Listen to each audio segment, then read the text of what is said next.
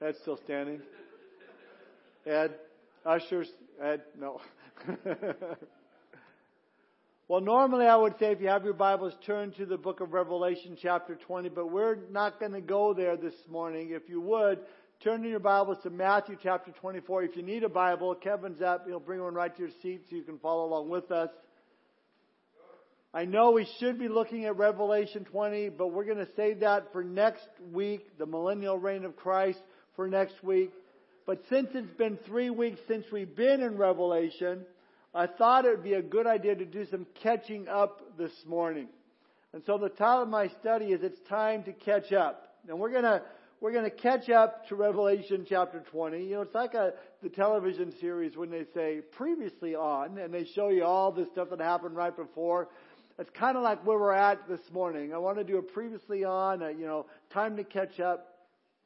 I know we've looked at the second coming of Jesus, but I tell you, I don't think we gave enough attention. I, think that, you know, we can always look at the second coming of Jesus over and over again, and that's what we're going to do this morning uh, in the book of Matthew, but we're also going to be looking at other places in Scripture. We're, all, we're going to look at the, in the book of Zechariah, the book of Acts, Daniel, and we're going to get to Revelation chapter 19. So my encouragement to you this morning is warm up your fingers, get them ready. If you scroll on the tablet, get get your, your button ready, and but get those page turning fingers ready because we're going to look at Matthew 24, Zechariah 14, Acts 1, Daniel 7, and Revelation 19. So with that, let's start in Matthew 24, and let's have a word of prayer. Father, thank you for this time this morning. Thank you for your word. Thank you, Lord, for uh, Holy Spirit for just bringing your word to life, to life into our lives. Uh, Lord, we thank you for the work of your Spirit in our lives. And as we study your word, Lord, it gets us excited for more of your word, more of you. And so, bless our time together, we pray. Father, we pray if there's anyone that has joined us that does not have a personal relationship with your Son, Jesus Christ, they're not born again. Lord, would you especially speak to their heart today? Uh, help them to see their need for you and come to you in faith today. Lord, bless our time together. We commit it to you. In Jesus' name we pray. Amen. I've always loved the story of the little boy who loved to go to his grandparents' house because in the house they had one of those old grandfather clocks, you know, the real tall ones with the ropes and the weights that hang down and, and uh, uh, chimes, you know, and the kid loved to see it chime. Well, this time it began to chime, you know, dong one, dong two, but something went wrong this time. When it reached 12 o'clock, then it went dong 13, dong 14, dong. It kept on going. The boy rushes into the kitchen and says, Grandpa, Grandpa, it's later than it's ever been before. I think that's a really appropriate description of the times in which we're living in right now. It's later than it's ever been before. I firmly believe that there's never been a generation that has been closer to the return of Jesus Christ than we are right now in this very moment. Ever since the Jews became a nation back in 1948, uh, there in the land of Israel, and then regained the city of Jerusalem in 1967, making it the capital of Israel. God's prophetic time clock seems to be just moving faster and faster to his return for his bride, the church, the start of the seven year great tribulation period, and the events to follow after that. And we can see the events today all pointing towards that fact that Jesus could return for his church at any moment. Well, here in Matthew's Gospel, chapter 24, it's what's commonly called the Olivet Discourse. In it, Jesus described to his disciples what would be the signs of his coming in the end of the age. And Jesus spoke of certain signs that would happen that would directly precede his coming, including of the emergence of a, a coming world leader, the Antichrist, the tribulation period, the regathering of the nation of Israel, a newly rebuilt temple.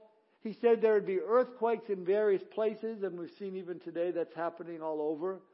We've looked at many of these things in our studies through Revelation, how there would be this one world religion, a one world government how there'd be a cashless society, how there'd be those who could not buy or sell without the passport vaccination verification. I mean, I mean, without the mark of the beast.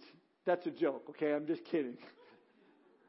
But we're certainly seeing you know, that, that, that our society is being set up for a global control over all that we say and over all that we do. A one world global government. Globalism. Speaking of, the Bible speaks of all these things. You know, the Bible is the only book that dares to predict the future and has been right 100%, right 100% of the time. There is no other book in any other religion that can say that.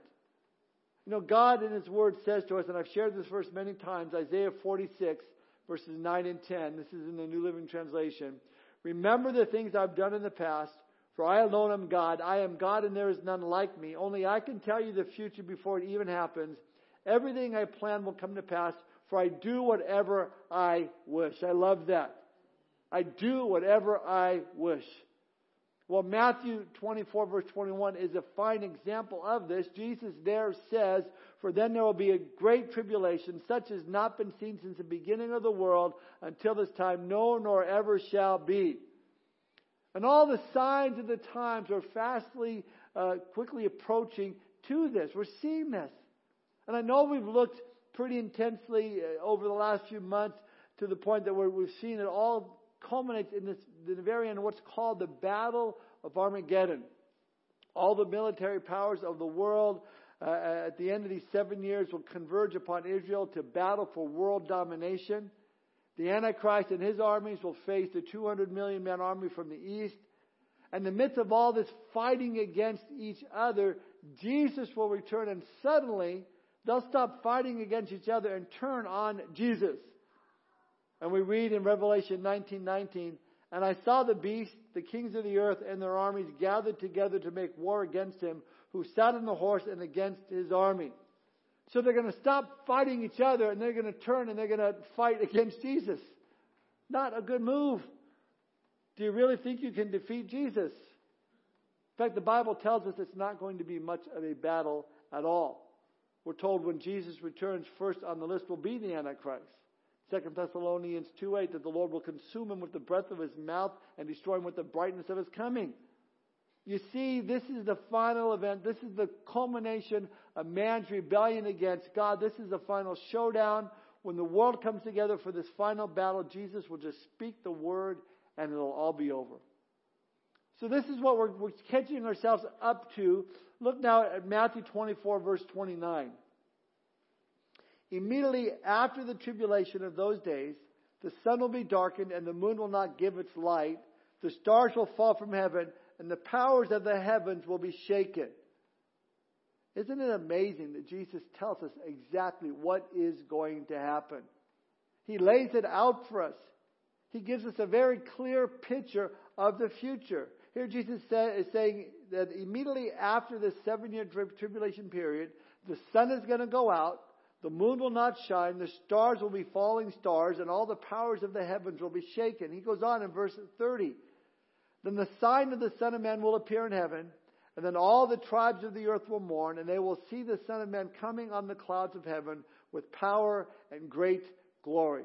Now this is the second coming of Jesus Christ. And then verse 31, He will send His angels with a great sound of a trumpet, and they will gather together his elect from the four winds, from one end of heaven to the other. Now we've looked, we've, we've studied in the past in, in Revelation that the word elect can mean the church, it can mean Israel, it can also mean the tribulation saints, those who came to the Lord during the tribulation period. But here I believe Jesus is referring to the Jewish people, the nation of Israel. He calls his own based on Isaiah 11:12, which says this, he will set up a banner for the nations and will assemble the outcasts of Israel and gather together the dispersed of Judah from the four corners of the earth. Isaiah 27 verses 12 and 13, Deuteronomy 30 verses 1 through 4 also speak of this if you want to look those verses up later. You see, through the father of faith, Abraham, what began all the way back in the book of Genesis, will send with when Jesus sends out, will end when Jesus sends out his angels to gather his elect, his chosen ones from the four winds, from, the, from one end of heaven to the other. But here's my point. I want you to notice the surety of these things that will happen. Jesus said in verse 30 of Matthew 24, the Son of Man will appear in heaven. All the tribes of the earth will mourn. They will see the Son of Man coming. He will send His angels and they will gather together His elect. Jesus is promising that these things will happen just as He says they will. There's no other option here. This is the way it's going to all go down. In fact, I want to give you, give us really four things to take note of if you're taking notes concerning the promise of Jesus' second coming. First of all, the second coming of Jesus is prominent. What I mean by that is, is this. The second coming is second to none. It's absolutely second to nothing. There has never been anything, or will there be anything like it. When Jesus returns, all the lights are going out. This will be unparalleled, dominant display of the glory of God. It's going to be the main event. And everything and anything that we have seen up to this point pales in, into comparison to this prominent, unprecedented event. The late Rich Mullins had a song back in 1988 called Awesome God with the lyrics, when he rolls up his sleeves, you just ain't putting on the Ritz. Our God is an awesome God.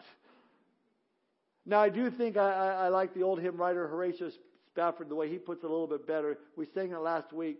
The clouds be rolled back as a scroll, the trump shall resound, and the Lord shall descend. Even so, it is well with my soul. Second coming of Jesus Christ is going to be unparalleled. It's going to be unequal to any other event in history. And we know how it starts. It starts with a sign in the sky. Again, verse 29 of Matthew 24. Immediately after the tribulation of those days, the sun will be darkened, the moon will not give its light, the stars will fall from heaven, and the powers of the heavens will be shaken. Again, the second coming of Jesus Christ is going to be, is not going to be a surprise to, to no one. Listen, folks, though, the rapture of the church that we talk about, this catching up of the church, that's going to be an unexpected surprise for many. That's what happens in a day in an hour, in a moment, in a twinkling of an eye when you least expect it. And I pray today that if you don't know Jesus Christ, that you come to know Him today so that you can be a part of this rapture. But the second coming is not going to be a surprise. It's been announced beforehand. Things start to happen up in space. The stage is set, the lights go out, the sign is shown. What sign? Well, I think the sign is that the entire planet Earth is going to witness Jesus Christ standing up at the right hand of God, receiving the, the title deed to the planet Earth. He's going to get on his horse and come back to claim what rightfully belongs to him. And everybody's going to watch and everybody's going to witness this most prominent of events. It'll be spectacular, and not a single person on the planet will miss it. So, number one, the second coming of Jesus Christ will be very prominent. Number two, it's going to be precise. Precise. Well, what do I mean by precise? Well, it's going to happen exactly the way God says it's going to happen. Listen, 325 times in the scriptures we're told about the second coming of Jesus Christ. He wants us to get uh, that point across to you, even more than the points he made about his first coming. In fact, for every verse, every point that he made about his first arrival, there are eight for the one about his second coming. And they are precise. Let me show you one now. Get your fingers ready. Turn to the book of Zechariah, chapter 14. Zechariah chapter 14. It's the second to the last book in the Old Testament, right before Malachi.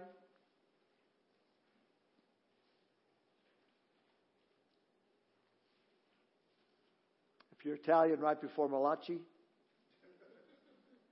I've said that many times, you guys. Thank you for laughing. Um, Zechariah chapter 14, we're going to see just how precise Jesus' second coming is. Starting in verse 1.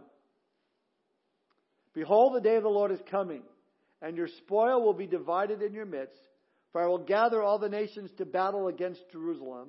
The city shall be taken, the houses rifled, and the woman ravished, Half of the city shall go into captivity, but the remnant of the people shall not be cut off from the city. Then the Lord will go forth. Now catch this. This is now the second coming. Then the Lord will go forth and fight against those nations as he fights in the day of battle. Here Zechariah says the Lord is going to come against these nations that are coming against little old Israel. In fact, the only thing that's going to save them is that the Lord is going to fight on their behalf. That's the second coming of Jesus Christ. Look at verse 3 again, Zechariah 14. Then the Lord will go forth and fight against those nations as he fights in the day of battle. And now look how precise his return is. Verse 4. And in that day his feet will stand on the Mount of Olives, which faces Jerusalem on the east, and the Mount of Olives shall be split in two from east to west, making a very large valley. Half of the mountain shall move towards the north, and half of it towards the south. Then you shall flee through my mountain valley. For the mountain valley shall reach to Ezel. Yes, you shall flee as you fled from the earthquake in the days of Uzziah, king of Judah. Thus the Lord my God will come, and all the saints with you. Now, the reason I bring this section up is to give us a glimpse of where we as believers are in all of this. Notice in verse 5 again, thus the Lord my God will come and all the saints with you. It's, it's us. We're coming back with Him. That's the role each one of us will have as believers, as His saints at the second coming of Jesus Christ. We get to return with them. I do not know where so many people get the idea that the church is going to go through the great tribulation period. Because you can't both be here and there to return with him when he comes. The Bible here is saying that in the Old Testament, we, the saints of church, are going to return with him when he comes back. In other words, don't worry about the wrath that's going to come. Just walk with God, and God will take care of you. Same thing he said to Noah Noah, build a boat, get in the boat, and I will take care of you from my wrath that's coming. Same thing he said to, to, to Lot when Sodom and Gomorrah was about to be destroyed. Come with me, get your family, let's get out of town, don't look back. Unfortunately, his wife does, and she turns into a salt shaker. But but but see, God gave the warning. Wrath is going to come. The storm's going to come. It's going to hit. Come walk with me. I'll lead you to safety. I will take care of you. And there are many, many more examples uh, of this and how God has not appointed us to wrath. And I encourage you to listen to Pastor Bruce's study from Wednesday night. He covered a lot of these verses and was saying the same thing. Same thing as what 1 Thessalonians 5 9 says, For God did not appoint us to wrath, but to obtain salvation through our Lord Jesus Christ. We as believers will not face the wrath of God. God's word is very precise here. These things will happen just as He says it'll happen. So before the great tribulation comes, we need to make sure we're safely and securely saved in the knowledge of our Lord and Savior Jesus Christ. And I pray if you're here today and you're not saved, that you get saved today. Turn with me now to the book of Acts chapter 1. Told you there'd be a lot of page turning today. Acts chapter 1, Matthew, Mark, Luke, John, book of Acts. It's there that we find the same report given precisely again because God is being precise concerning his second coming.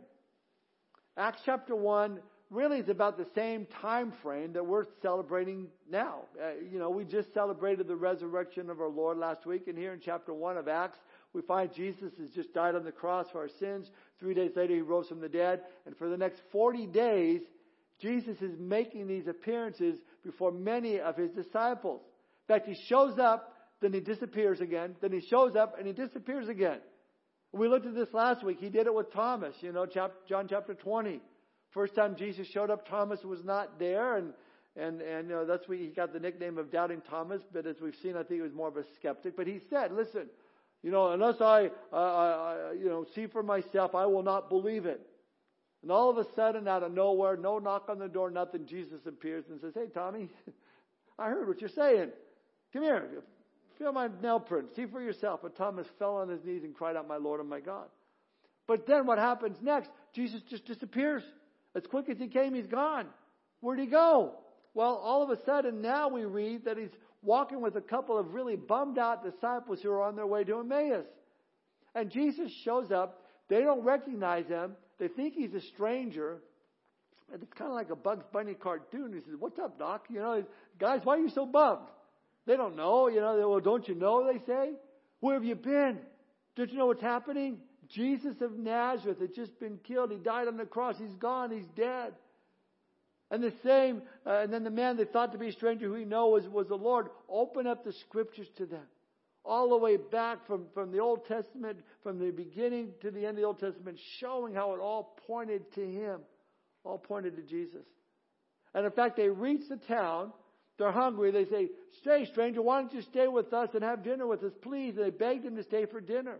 So Jesus does, and as soon as he breaks the bread, poof, he's gone. And they go, it was Jesus. I, we recognized him. And it didn't our hearts burn inside us, reminding us and telling us the story that he's coming again. It happened again then on the shores of the Sea of Galilee. The disciples had been fishing all night and had caught nothing, which usually seems to be the case when we read about these so-called fishermen. You got to wonder. They caught nothing. They caught nothing. What kind of fishermen were you? But anyway, they hadn't caught a thing. Jesus shows up, and out of nowhere, I mean, he's there. And he shouts, Hey, boys, anybody hungry? Of course they're hungry. they, they, they, they fished all night, got nothing. That's an understatement. So Jesus says, Come on in, let's have breakfast together. And I don't know how he made the breakfast. I think he probably just said breakfast, poof, and it was there. I don't know, but no doubt it was the best breakfast they ever had in their lives. But the guys recognized Jesus, and as quickly as he came, he was gone again. Fourth time it happens here in Acts chapter 1. Look now, verses 8 to 11 of Acts chapter 1. Jesus says, But you shall receive power when the Holy Spirit has come upon you, and you shall be witnesses to me in Jerusalem and in all Judea and Samaria and to the end of the earth. Now, when he had spoken these things, while they watched, he was taken up, and a cloud received him out of their sight. And while they looked steadfastly towards heaven as he went up, behold, two men stood by them in white apparel, who also said, Men of Galilee, why do you stand gazing up into heaven? The same Jesus who was taken up from you into heaven will so come in like manner as you saw him go into heaven. Do you know where that happened? Look at verse 12. Then they returned to Jerusalem from the mount called Olivet, which is near Jerusalem, a Sabbath day's journey. It happened on the Mount of Olives right where Jesus was sharing, Matthew 24, exactly the precise manner, precisely where Jesus also said he would return. Zechariah 14:4. Remember we read this. And in that day his feet will stand on the Mount of Olives, which faces Jerusalem on the east, and the Mount of Olives shall be split in two from east to west, making a very large valley. Half of the mountain shall move towards the north and half towards the south. Exactly, precisely as Jesus said. I've heard that today on the top of the Mount of Olives there's an intercontinental hotel. You know, maybe it might not be a bad place to hang out, but I think with heaven would be in heaven with Jesus would be much better than hanging out there. Especially if it's going to split in half, you don't want to be there. But anyway, number one, Jesus' second coming will be prominent. Number two, it'll be precise, just as his word says. Number three, it's going to be powerful. Powerful. Remember Matthew 24, 29. You don't need to turn back there, but it says, immediately after the tribulation of those days, the sun will be darkened and the moon will not give its light. The stars will fall from heaven and the powers of heaven will be shaken. I mean, this is the most powerful display of Jesus' power the world has ever seen. Quite the opposite from the way he first came into this world. The first way he came, you might say he came in powerless. He comes in as an innocent, tiny little baby born in a manger. Showed up in his first arrival begging for a place where he could be born. There's no rooms at the Best Western in Bethlehem, so he had to go to the barn around back, a stable. Listen, folks, Jesus' second coming will be nothing like that. It'll be filled with power and majesty and might.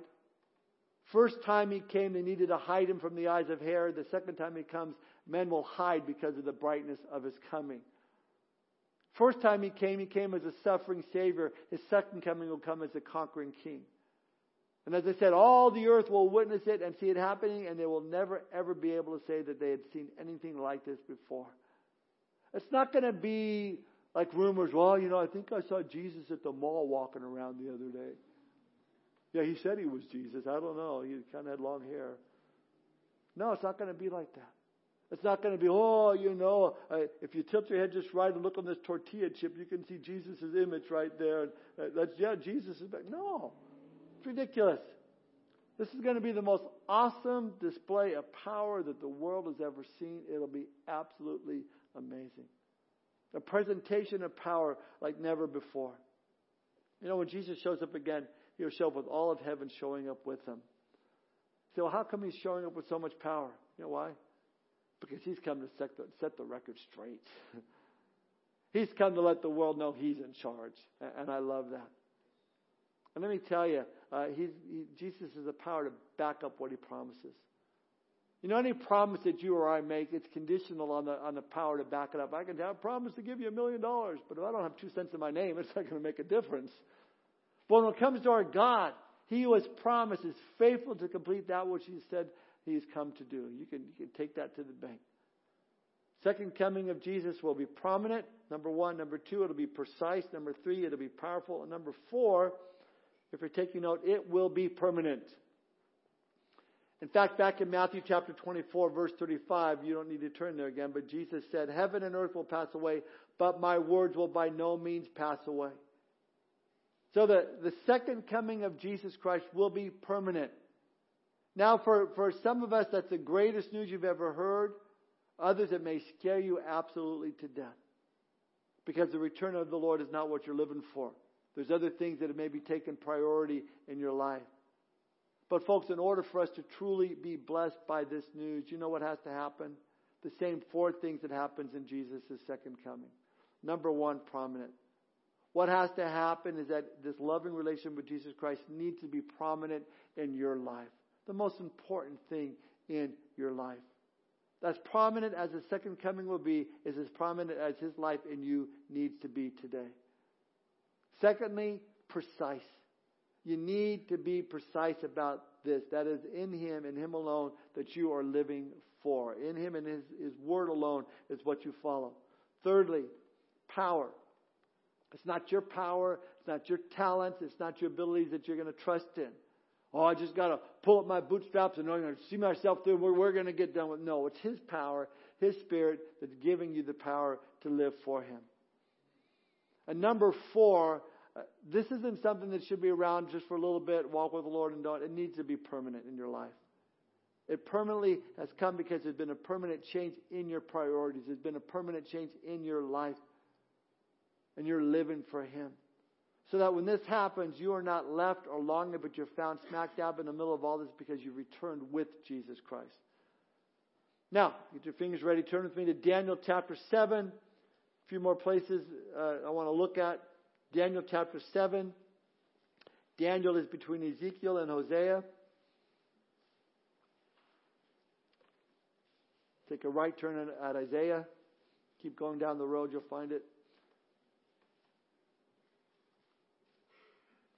This is Daniel's report of where we find ourselves concerning the second coming of the Lord. And this time frame in Daniel almost brings us to the beginning of where we left off in Revelation 23 weeks ago. But Daniel chapter 7, look at verse 9.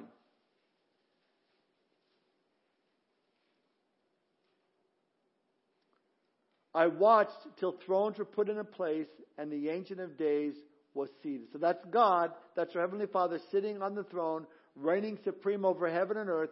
Daniel says, guys, I saw this. I watched as the thrones were put into place and the Ancient of Days were seated. And he says, his garment was white as snow and the hair of his head was like pure wool his throne was a fiery flame, its wheels a burning fire, a fiery streams issued and came forth from before him. A thousand thousands ministered to him. Now who do you think that is? That's us. That's you. That's me and all the saints and believers that have claimed Jesus Christ as our Lord and Savior surrounding the throne of God. Daniel goes on, verse 10. 10,000 times 10,000 stood before him. The court was seated. The books were open. I watched and because of the sound of the pompous words which the horn was speaking. So at this point, the devil's still, still at work, but not for long. I watched till the beast was slain and his body destroyed and given to the burning flame. As for the rest of the beasts, they had their dominion taken away, yet their lives were prolonged for a season and a time. I was watching in the night visions, and behold, one like the Son of Man coming with the clouds of heaven. I mean, here's Jesus. Here he comes. Now watch this, verse 13. He came to the Ancient of Days, and they brought him near before him. Then to him was given dominion and glory and a kingdom, that all peoples, nations, and languages should serve him. His dominion is an everlasting dominion which shall not pass away, and his kingdom the one which shall not be destroyed. Hallelujah. I can't wait for that to happen. And it's a heart of the Lord that each and every one of us would be a part of this. Now, not only do we see this from, from the vision of Daniel, but now finally, last turning, turn to Revelation chapter 19. This is where we left off. This is where we're going to pick up next week in chapter 20. That's the title of my study. It's time to catch up. We're now caught up. And I know we've looked at these things before, but by way of reminder, this is great to look at it again, starting in verse 11 of Revelation chapter 19. Now I saw heaven open, and behold, a white horse. And he who sat on him was called faithful and true, and in righteousness he judges and makes war. His eyes were like a flame of fire, and on his head were many crowns. He had a name written that no one knew except himself. He was clothed with a robe dipped in blood, and his name is called the Word of God.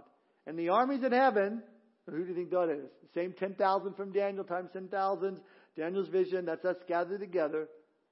Folks, we really need to get this picture out of our mind that all we're going to do in heaven is float on clouds and playing harps all day. It's not, it's not going to happen. There's going to be so much activity going on that we're going to be just so busy, excitedly serving the Lord. It's going to be great.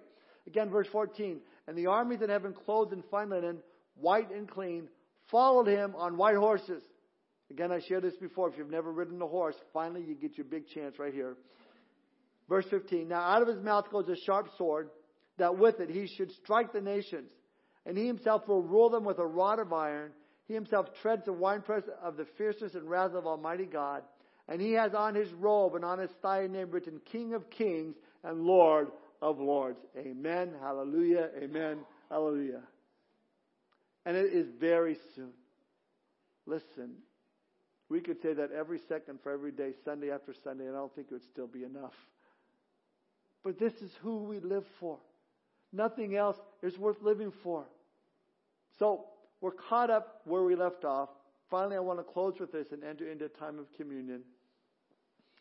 I mentioned before that we know there's one more big event that will happen before Jesus returns with us, and there, there must be a catching up of us, his saints. A catching away, harpazo in the Greek, rapturo in Latin, rapture in English, caught up in God's Word. 1 Thessalonians 4, 16 and 17, for the Lord himself will descend from heaven with a shout, with the voice of an archangel, with the trumpet of God, and the dead in Christ will rise first. Then we who are alive and remain shall be caught up together with them in the clouds to meet the Lord in the air, and thus we shall always be with the Lord. This is the rapture of the church. We're caught up in the air. Jesus is not setting his foot down on the Mount of Olives at this point yet. We're in the air with him. Seven years later, we come back with him and we'll see that. Then at that point, seven years later, out of his mouth shall go a sharp sword, and he will strike the nations. He'll rule them with a rod of iron. He'll tread the winepress of the fierceness and the wrath of Almighty God. He'll have on his robe and on his thigh his name, King of Kings and Lord of Lords. This takes us to the millennial reign of Christ, where Jesus will rule and reign for a thousand years. That's what we're going to look at this, this coming week. A lot of different views on that. We're going to dig in with that next week. Folks, the stage is set. Jesus is coming back. It's later than it's ever been before. And I don't know about you, but, but reading these verses gets me excited to think about what's going to happen when Jesus comes back. Vindicated. All the sin, all the junk that's in this world it finally is going to be come to an end, and every eye shall see him, and every knee will bow and confess that he is Lord to the glory of God the Father. Queen Victoria of England once heard a sermon of the second coming of Jesus Christ and said to the preacher, Oh, I wish that Jesus could come in my day. I wish that I could be here and be alive when I could see the second coming of Jesus Christ. And the preacher asked, Why would you want that? She said, Because I would love to lay my crown at his blessed feet in reverent adoration. Don't you love that? I love that all the nations are going to bow before him.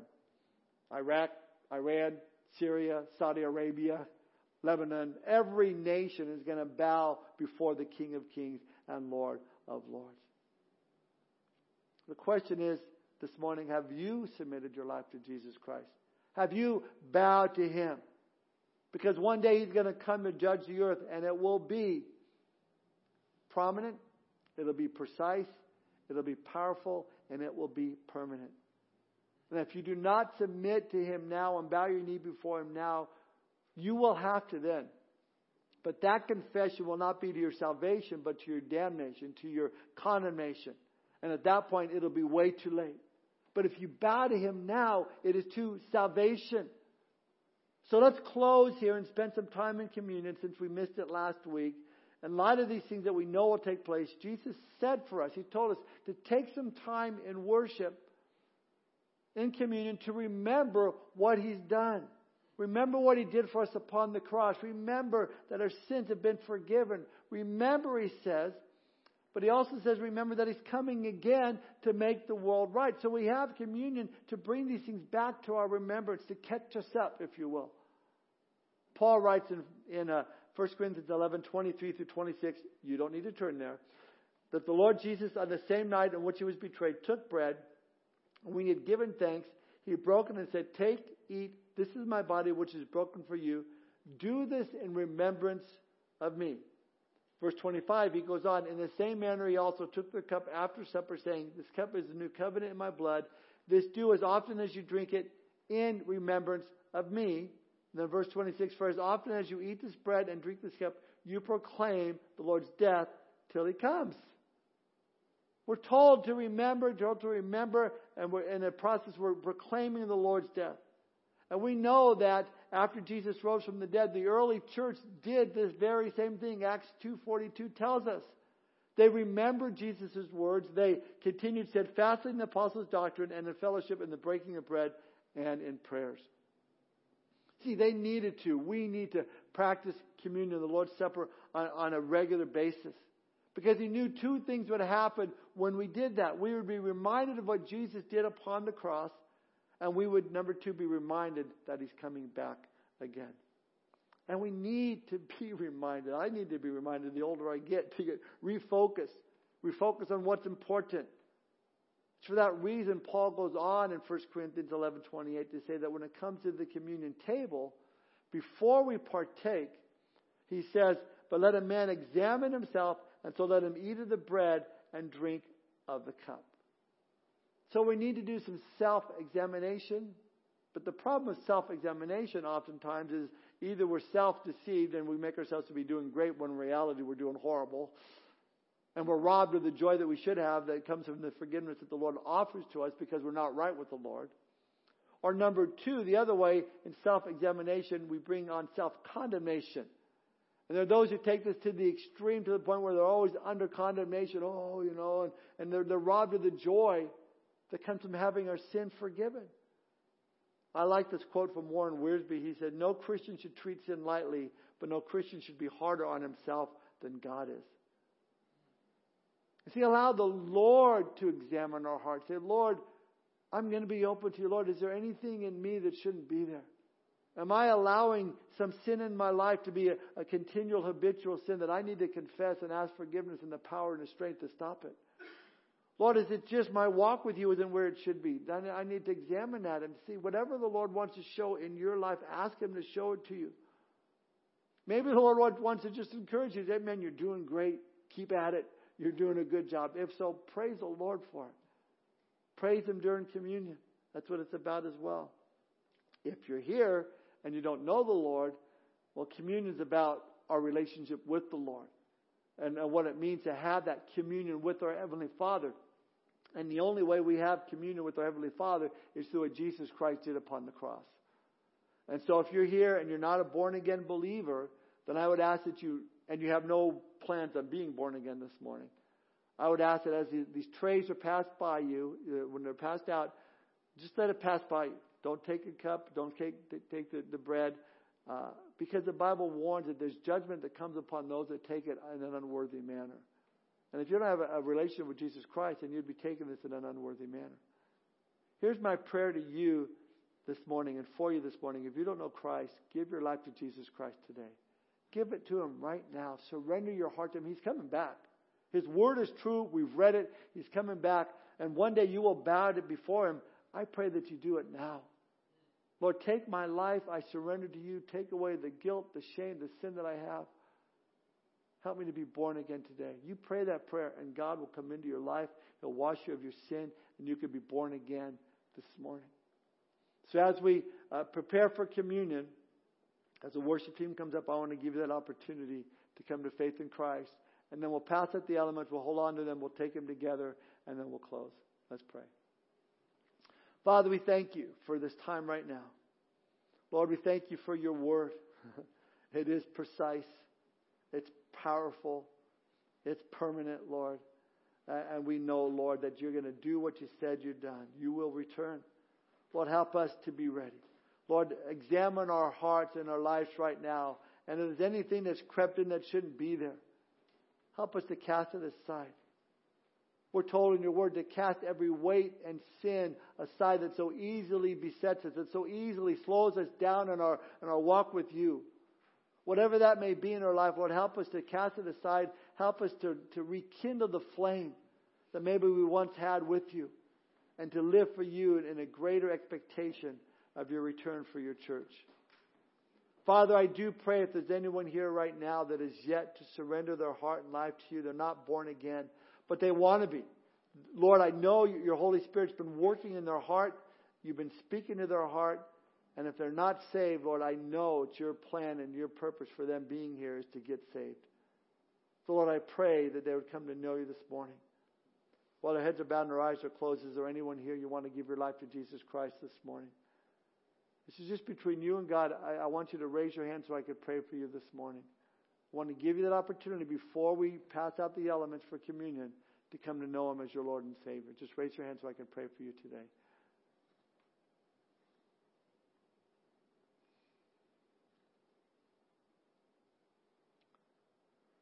Thank you, Lord, for your word. Thank you, Lord, that can, we can come before your throne, find grace and mercy in time of need, forgiveness. Thank you, Lord, for what the, the communion time represents. We ask you to bless it now as we worship you. In Jesus' name we pray. Amen.